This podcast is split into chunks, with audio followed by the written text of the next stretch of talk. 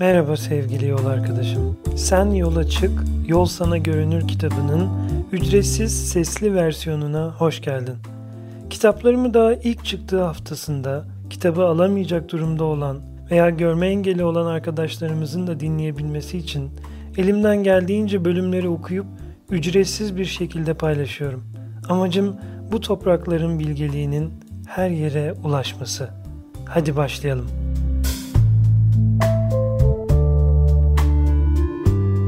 Hoş geldin yol arkadaşım. Bu altıncı kitabımı seninle paylaşıyor olduğum için çok heyecanlıyım. Umarım diğer kitaplarımda olduğu gibi bu da hayatına bir fayda sağlar.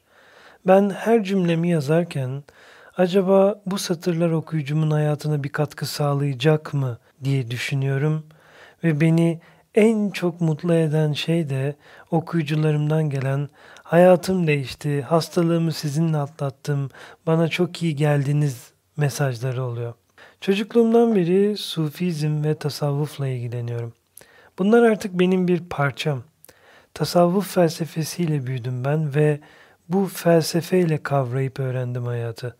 Çocukluğumdan beri etrafımdaki herkese bu felsefeden söz ettim.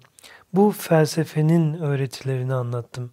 Mevlana'nın binlerce sözü ve yazdığı her satır artık hafızama kazınmış halde duruyor. Bir gün oturdum ve Mevlana eğer çağımızın insanları için elzem şekilde lazım gelen 21 tane kural hazırlasaydı bunlar acaba neler olurdu diye düşündüm ve bu konu üzerine yaptığım derin bir meditasyondan, tefekkürden sonra tam 30 tane kural saptadım. Sonra bunları 21'e indirdim. Her birine günlük hayatın içinden hikayeler ekledim. Yeri geldiğinde bilimsel bilgilerle de destekledim. Aylarca süren bir çalışmanın sonunda bu kitap çıktı. Kitabın su gibi akması ve faydası olması dileğiyle. Bir kez daha hoş geldin yol arkadaşım.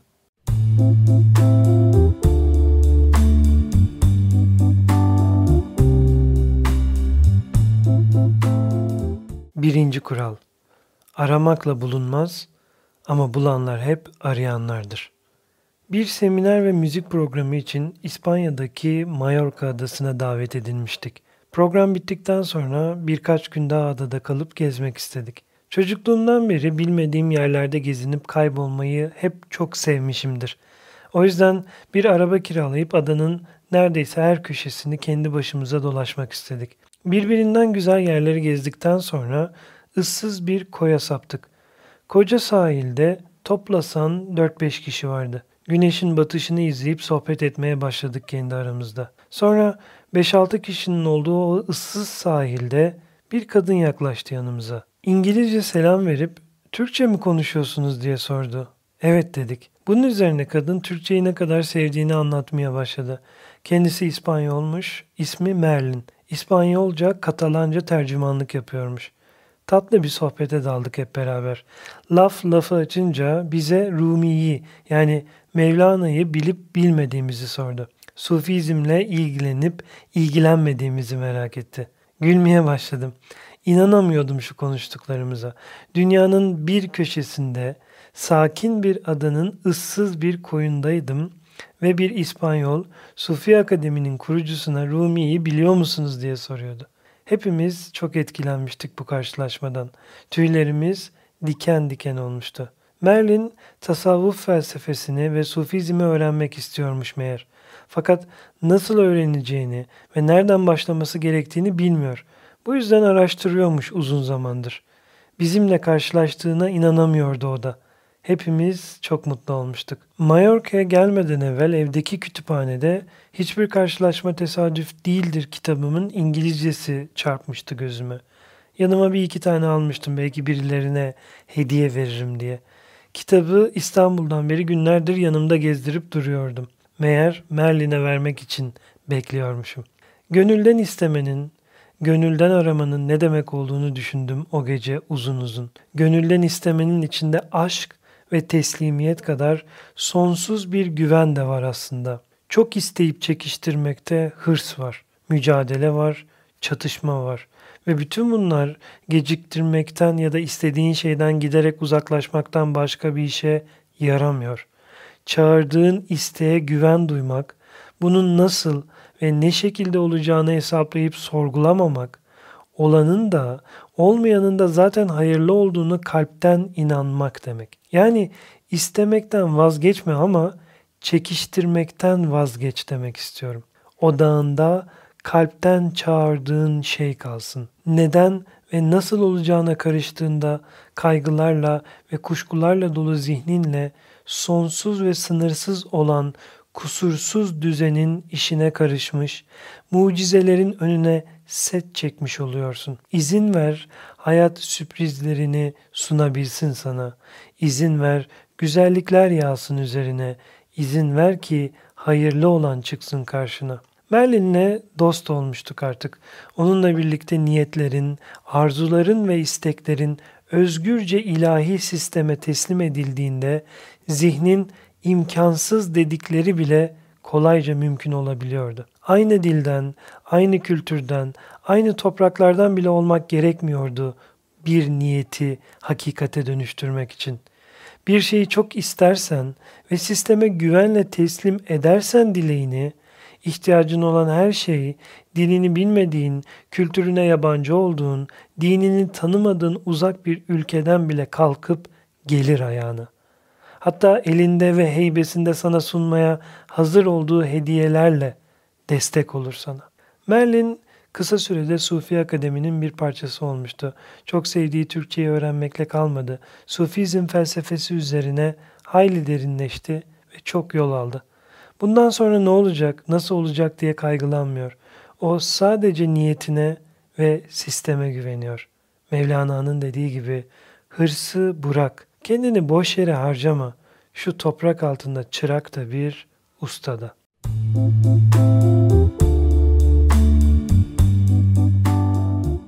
Hırs, azim ve teslimiyet meselesi.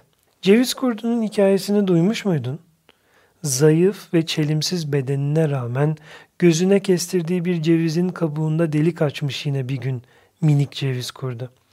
İçine girer girmez de başlamış cevizin içini hırsla yiyip tüketmeye. Sanki yarın yok. Bulduğu, gördüğü her şeyi yemiş. Yemiş de yemiş. Hiç durmamış. Gözü kararmışçasına ara vermeden yiyormuş. Derken ceviz kurdu şişmanlamaya başlamış. Karnı iyice büyümüş. Hatta sonra bir gün hareket bile edemez hale gelmiş.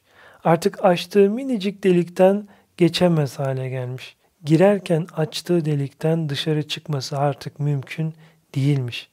Karnı yeterince doymuş doymasına ama içeride tıkılı kalmış öylece. Biraz uğraşmış, etmiş, deliği genişletmeye çalışmış ama nafile. Bir düşüncedir almış ceviz kurdunu. Ne yapsa da dışarı çıksa. Şimdilik görünen tek çare zayıflamayı beklemekmiş gibi görünmüş gözüne. Ceviz kurdu aç karınla bekledikçe zayıflamaya başlamış tabii. Hatta o eski zayıf ve çelimsiz haline geri dönmüş, açtığı delikten nasıl girdiyse öylece çıkmış sonunda. Ancak dışarı çıktığında ne görsün? Mevsimler değişmiştir çoktan. Ortada aç ve cılız bir ceviz kurdu ile içi tamamen tüketilmiş kuru bir ceviz kabuğu kalmıştır geriye. Bir yerlerde hata yaptığını düşünüyordur ceviz kurdu ama nerede? Hatasının cevizi yerken farkına varsaydı sonuç çok daha farklı olabilirdi belki ama hırs tatlı bir zehirdir. Oyalar, aldatır, tatmin eder görünür ancak tükenişe sürükler. Hırsa kapılıp koşullara, imkanlara, gidişata ve geleceğe körleşmenin ağır bedelleri olacaktır kuşkusuz. Ne yani aç mı kalsaydı diye düşünenler vardır belki. Sadece karnını doyursaydı hayatına mal olabilecek sonuçlar yaratmazdı. Ancak ceviz kurdu karnını doyurmakla değil endişelerini, korkularını, kaygılarını doyurmaya çalışmakla birlikte sürekli yiyip durmanın hazzına da kapıldı. Azimle delerek kazandığı cevizin içinde hırsa kapılarak hayatını tehdit eden koşullara maruz bıraktı kendini. Üzerinde durup düşününce konuşup tartışacak ne çok şey içeriyor aslında bu hikaye. İnsanoğlunun çağlar boyunca çok defa içine sürüklendiği çekici ve cazip bir girdaptır hırs. Doyumsuzluk ve tatminsizlik hisleriyle aldıkça almak, zorladıkça zorlamak, günün sonunda mutsuzluk ve kayıplara mal olacaktır ister istemez. Çünkü sadece almaya ve tüketmeye odaklı bir zihin onu hayatta ve ayakta tutan koşulları, etrafındaki değişkenleri gözleme ve buna göre tavır alma mekanizmasını işletemez. Dışarıda mevsimlerin değişmekte olduğunu ıskalarsan, tatmin bulmak için hırsla tükettiklerin hazdan ziyade hezeyana yol açar günün sonunda. Hırs ve azim birbirleriyle sıkça karıştırılan iki kavram. Oysa gece ile gündüz kadar farklıdırlar. Ben hırsla azmi şöyle ayırıyorum. Hırslı insan hedefine giden yolda hedefinden başka hiçbir şeyi görmez. Hedefine varana kadar mutlu değildir. Hedefine varana kadar hiçbir şeyden keyif almaz. Hırsta sadece sonuç odaklılık vardır. Azimde süreç odaklılık. Hırsta sadece almak ve tüketmek vardır. Azimde paylaşmak ve üretmek. Hırs yıkıcıdır, azim yapıcı. Hırsta kendinden çalarsın, azimde kendine de katarsın, etrafındakilere de. Hırsta tükenirsin, azimde yenilenirsin. Hırslı insanlar yalnızdır. Ne sevdiklerine ne de kendilerine ayıracak vakitleri vardır. Almak, kazanmak, elde etmek ve hunharca tüketmek dışında hiçbir şey düşünmezler. Değişen hava koşullarına, yenilenen dinamiklere, zamanın koşullarına da kör kalarak ilerledikleri için yolda büyüyüp gelişemezler. Yeni kararlar alıp uygulayamazlar. Değişime ayak uyduramazlar. Azimli insan da çalışkandır ama kör değildir. Sevdiklerine ve kendilerine zaman ayırmayı bilirler. Çünkü onlar ayrıca bir zaman ustasıdırlar. Hayatı yakalarlar, havayı koklarlar, değişimi görürler, akışı izlerler ve yolda büyürler. Yolda öğrenirler ve öğrendiklerini uygularlar. Aceleleri yoktur. Sürdürülebilir, uzun soluklu yolculuklar, başarılar ve kazançlar azimli insanların işidir. Mükemmelliyetçi değillerdir. Kusurların ayrıcalıklarından faydalanırlar. Her kusur bir avantajdır onlar için. Ellerinden gelenin en iyisini yaparlar ve başkalarının da ellerinden gelenin en iyisini yapmalarına fırsat verirler. Azimli insanlar işbirlikleri de kurabilirler bu sayede. Hırslı insanlarsa işbirliği yerine rekabet ve strateji inşa ederler. Stratejilerin içinde işi biten ortaklıkları yok etmek bile vardır. Bu yüzden yol boyunca sayısız düşman da biriktirirler. Azimli insanlar önlerine bakarak güven içinde yürürlerken hırslı insanlar hep arkalarını kollamak zorunda kalırlar. Azimliler huzurludur, hırslılar huzursuz. Korkularımız, gelecek kaygısı ve çağımızın yeni sorunlarının belirsizliği aklımızı daha da karıştırıyor biliyorum. Korkularımız daha büyük, endişelerimiz kör düğüm, zihnimiz kazan gibi. Yarın ne olacağı belli değil. Ama unutma ki dün de bugün ne olacağı belli değildi. Dolayısıyla bugün de yarın neler olacak belli değil. Demem o ki korkulara yenilip hırsa kapılmanın bir anlamı yok. Hayatı kaçırdığın an her an zarardasın. Çare hep gelecekteymiş gibi görünüyor değil mi? Dermanımız hedefimize ulaşmaktaymış gibi. Ama öyle değil işte. Hedefine ulaştığında sorunların bitecek sanıyorsun. Gelecek daha huzurlu, rahat ve mutlu olacaksın. Gelecek şimdidir yol arkadaşım. Derman hedefe ulaşmakta değil, hedefe giden yolu sağlıkla, azimle ve huzurla yürümekte.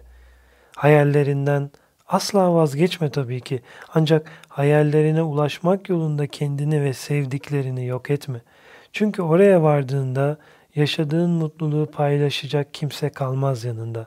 Sen bile yoksundur kavuştuğun hayallerinin içinde. Demem o ki sevgili yol arkadaşım, hırsla değil ama azimle aramaya devam ettiğinde karşına mucizeler çıkacak. Hiç beklemediğin yerde, belki hiç beklemediğin hediyelerle karşılaşacaksın. Sen sadece yola devam et ve o büyük güce güven. Müzik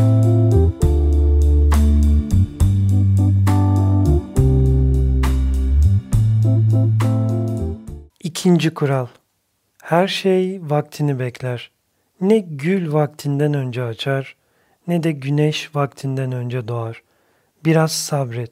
Senin olan sana gelecektir. İçine düştüğümüz en büyük tuzaklardan biri hız. Acelecilik kadar insanı geciktiren başka bir şey yok oysa. İnsan acele ettiği her şeye ya gecikir, ya elinden kaçırır ya da hiç ulaşamaz. Hayatta yaptığımız en büyük hatalardan biridir acelecilik. Sanırım en büyük zaaflarımızdan biri bu. Bir an evvel olmasını istiyoruz. Bir an evvel varmak istiyoruz.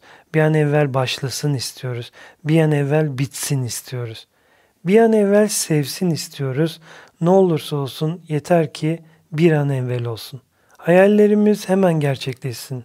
Hemen başaralım, hemen yapalım, hemen kazanalım, hemen kavuşalım, hemen elde edelim, hemen bizim olsun arzuladığımız şey. Emek vermeden, gelişim sürecine sabır göstermeden ulaştığımız hiçbir şey uzun soluklu değildir. Ne kıymeti vardır, ne katkısı olur, ne de güvenlidir. Süreç kıymetli bir yoldur. Kestirmeden gidilmez. Çünkü olgunlaşma sürecinin bütün kestirme yolları ya sarpa sarar ya karanlığa çıkar. Dünyanın en yüksek dağına tırmanmayı dene bakalım. Hızla yukarı çıkmaya başladığında basınç ve oksijen seviyelerindeki değişiklikten dolayı baygınlık geçirmen an meselesi. Zirveyi görmen imkansız. Yüksek dağlara mola vermeden tırmanmak mümkün değil. Ancak hesaplanmış kısa mesafelerden sonra yine belli zaman aralıkları içerisinde molalar verip yola yavaş yavaş devam ettiğinde dünyanın en yüksek dağının tepesinden aşağıya bakabilme şansın var. Demem o ki hiçbir bekleme ve sabır sürecinin seni yavaşlattığını düşünme. Tam tersine hedefine ulaştığında orada daha uzun soluklu, sağlıklı ve güçlü kalabilmek uğruna yaptığın yatırımdır sabır. Eğer ille bir şeyler için acele etmek istiyorsan, öğrenmek için acele et. Daha fazla erteleme, vazgeçme. Bu saatten sonra ne işe yarayacak deme. Hemen şimdi ilk adımını at, geciktirme. Ertelemek ve acele etmek. Bu ikisi arasında yalpalamadığında her şeyin vaktinde vuku bulduğunu görürsün zaten. Yaşam dakiktir. Ne gecikir ne erken gelir. Ancak insan zihni zamana da çelme takmaya çalışır. Zamana çelme takayım derken düzeni bozar, akışı bulandırır, dengeleri sarsar. Buna karşılık insan ya küser, erteler yapabileceklerini ya da korkar, aceleye getirir her şeyi. Zamana çelme takamazsın yol arkadaşım. Yaşamla uyum içinde akmanın ve ilahi sistemin dakikliğine güvenmenin gücünü fark etmelisin. Zihninin erteleme ya da aceleye getirme oyununa kurban edemezsin dengelerini. Bugün neleri ertelediğine bak lütfen. Hepsi bir zamanlar olsun diye acele ettiğin şeyler değil mi? Ama ne oldu? Sen acele ettikçe onlar gecikti. Bir türlü olmadı ve sonunda hepsi belirsiz bir zamana ertelendi, gitti. Aceleciliğinden dolayı geciktirdiğin ve sonunda ertelediğin ne varsa hepsine geri dönüp bak derim. Ertelediğin her şeyi akışa dahil et bir kez daha. Nasılsa artık oldurmak için acele etmeyeceksin. Sürece teslim olacaksın. Neleri erteledin şimdiye kadar? Dil öğrenmeyi mi? Bugün başla. Akışa güven. Acele etme. Adım adım öğren. Molalar ver. Soluklan. Sindir. Sonra yine devam et. İlle ulaşacaksın zirveye. Yeter ki yürümekten vazgeçme. Doğada olmayı mı erteledin? Hayat çok hızlı tabii. Senin de hep acelen var. Eve, işe, okula, alışverişe, toplantılara, misafirlere, dostlara, akrabalara derken geciktin. Sonunda baktın olmuyor, erteledin değil mi? Erteleme. Hemen çık bahçeye ya da in sahile. Toprağa bas, havayı kokla, çiçeklere dokun. Merak etme. Bunu yaptığın için hiçbir şeye geç kalmayacaksın. Demlenmek nedir bilir misin? Vakit harcamak değildir demlenmek. Boşa durup beklemek hiç değildir. Zaman tanımaktır. gerçekleşsin diye zaman tanımak değil, neye hazır olup olmadığını anlamak yolunda kendine zaman tanımak. Çayın demlenmesi de buradan gelir. Çaya da zaman tanırsın, çöksün ve sıcak suya hem rengini salsın hem tadını hem de kokusunu. Ona tanıdığın zamanı kendine de tanımalısın. Elde etmek için emek verdiğin şeyin sonucunu yaşamaya hazırlarsın kendini. Belki de yaşamamaya. Demlenmek ille de oldurmak için değildir. Anlamak ve karar vermek içindir. 15 yaşımdayken iki hedefim vardı geleceğe dair. Müzisyen olmak ve kitap yazmak. 18 yaşına geldiğimde müzisyen olarak sahneye çıkıyordum. Çeşitli müzik gruplarıyla konsere gidiyordum. Harçlığımı müzikten kazanmaya başlamıştım. Yazar olmak için de en az müziğe verdiğim emeği veriyordum ama olmuyordu bir türlü. İlk kitabım uzun yıllar sonra çıktı. 18 yaşında ilk hayalimi gerçekleştirmiş, müzikle hayatımı idame ettirmeye başlamıştım ama yazar olduğumda 30'lu yaşları geçmiştim. Onca yıl boyunca hiç vazgeçmedim yazarlıktan. Zamanı vardı muhakkak. Hazır olduğumda, yeterince demlendiğimde, kendime daha fazla emek gösterip zaman tanıdığımda olacaktı muhakkak. 2018 yılında ilk kitabım çıktıktan sonra yeni kitaplarım peş peşe geldi arkasından. 3 yıl içinde 7 dile çevrildi ve 400 binin üzerinde satış rakamlarına ulaştı kitaplarım. Ben her arzumuzu ve her yeteneğimizi tohuma benzetiyorum. Bazı tohumlar erken açar, bazıları geç. Hepsinin tabiatı farklı çünkü her birinin doğaya hizmeti ve katkısı farklı. Her birini sabırla ve hiç vazgeçmeden beslemeye devam etmeliyiz. Tıpkı bambu ağacı gibi. Ne demek istiyorum? Aslında bambu ağacının hikayesini anlatmak istiyorum sana. Çünkü ben ne zaman acelecilik yanılgısına kapılsam kendime bu hikayeyi hatırlatırım. Çin bambu ağacını yetiştirmek için önce ekilecek yer hazırlanır, çapalanır, sürülür ve tohumu ekilir. Bir süre sonra çimlenmesi beklenir. Aradan bir mevsim geçer, bakılır ki çimlenme yok. Bir sene geçer, yine çimlenmemiş. Her şeye rağmen sulama işlemi muntazaman devam eder. İki sene geçer, üç sene geçer, yine çimlenme yok. Dört sene geçer, yine yok, yine yok, yine yok. Beşinci senenin sonuna gelindiğinde görülür ki sonunda çimlenme başlamıştır. Ancak bu öyle bir çimlenmedir ki 6 haftada 27 metreye ulaşır filizlerin boyu. Yani neredeyse 9 katlı bir bina yüksekliğinde. Bambu severlerin çoğu bu bitkinin 6 haftada hızla boy atarak büyüdüğünü düşünürler ama bambuyu yetiştirenler bilirler ki 6 hafta değil 6 yıl 6 hafta sonunda boy atmaya başlar bu bitki. Peki bu 6 yıl boyunca Çin bambusu ne yapıyor dersin? Anlatayım. Tohumu ekildikten sonra toprakta kök salmaya başlar. Sadece güç kazanmaya adanmış gibidir. 6 yılın sonunda artık hızla büyümeye, boy atmaya hazırdır. Yeterince kök saldıktan sonra istese de duramaz artık toprağın altında. Gökyüzüne doğru yükselmek için yeterince demlenmiştir toprak altında. Yani demem o ki hala neden elde edemediğine bakma. Bu uğurda daha ne kadar emek verebileceğine bak. Verdiğin emeklerde demlen, kendine de arzuladığına da zaman tanı. Her şeyin bir zamanı olduğunu hatırla.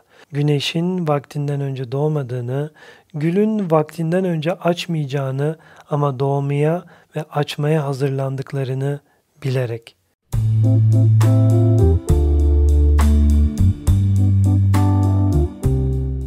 Zengin misin? Yeni bir kurala geçmeden önce birkaç şeyi daha hatırlatmak istedim sana yol arkadaşım. Evet, bir yerlere sürekli koşturuyoruz. Hedeflerimizi gerçekleştirmeye çalışıyoruz. Zengin olmak istiyoruz, mutlu olmak istiyoruz. Fakat tüm bunların peşinde koşarken kendi zenginliklerimizi ıskalıyor olabilir miyiz? Belki de aradığımız şeyin bir kısmına hala hazırda sahip de olabiliriz. Bunları bir düşünmeni istiyorum. Zenginlik deyince aklına ne geliyor?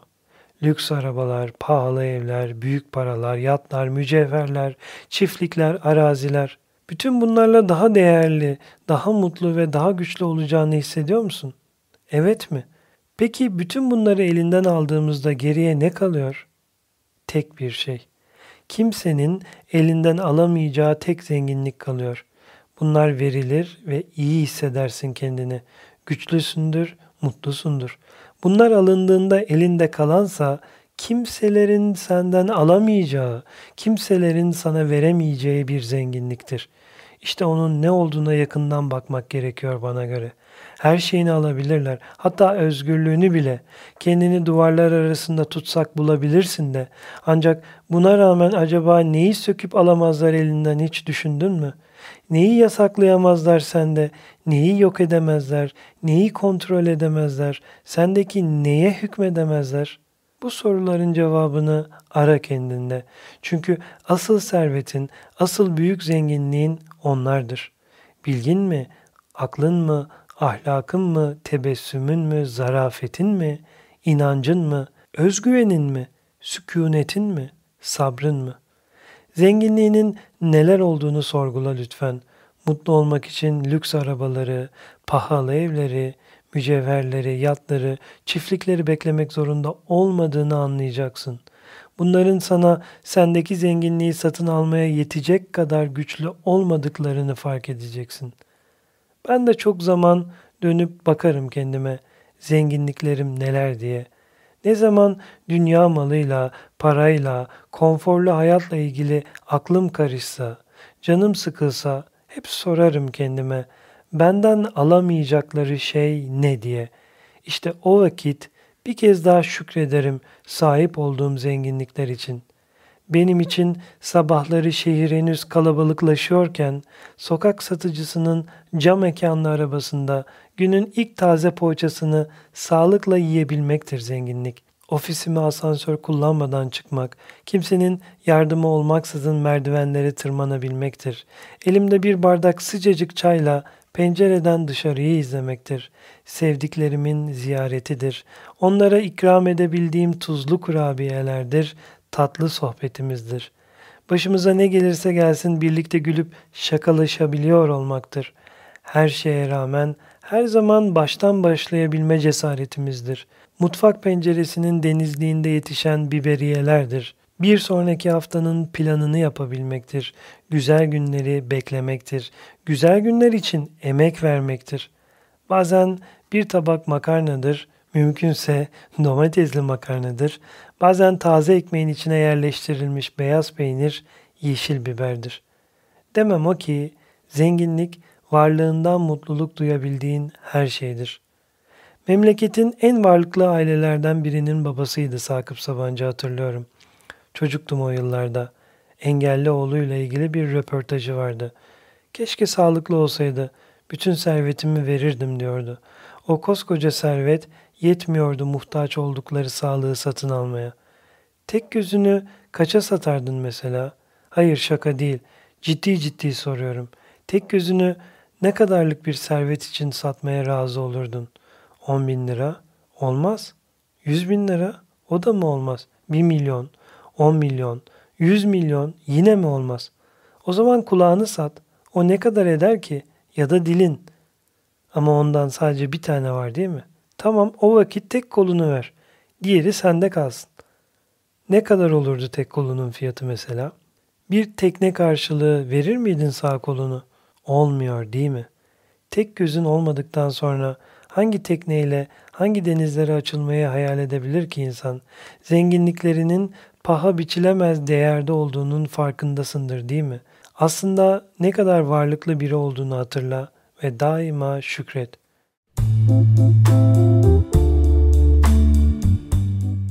Dünyanın en zengin 5 insanından biri Warren Buffett. Yaşı 90. Serveti 80 milyar dolar. Hemen şu an Warren Buffett'la yer değiştirmek ister misin? Olmaz mı? Çünkü 90 yaşında değil mi? Oysa senin uzun ve sağlıklı yılların var daha önünde. Peki o seninle yer değiştirmek ister mi sence? Bence hemen kabul eder bu teklifi. Hatta bütün servetini bile verir bunun için. Şimdi bir daha dur ve düşün bakalım. 80 milyar dolar serveti olan bir iş adamı seninle yer değiştirmeye dünden hazır ama sen onunla yer değiştirmek istemiyorsun. Kimin durumu daha iyi yani? Sağlık ve zaman paha biçilmez bir servettir. Kendi zenginliğinin farkında ol.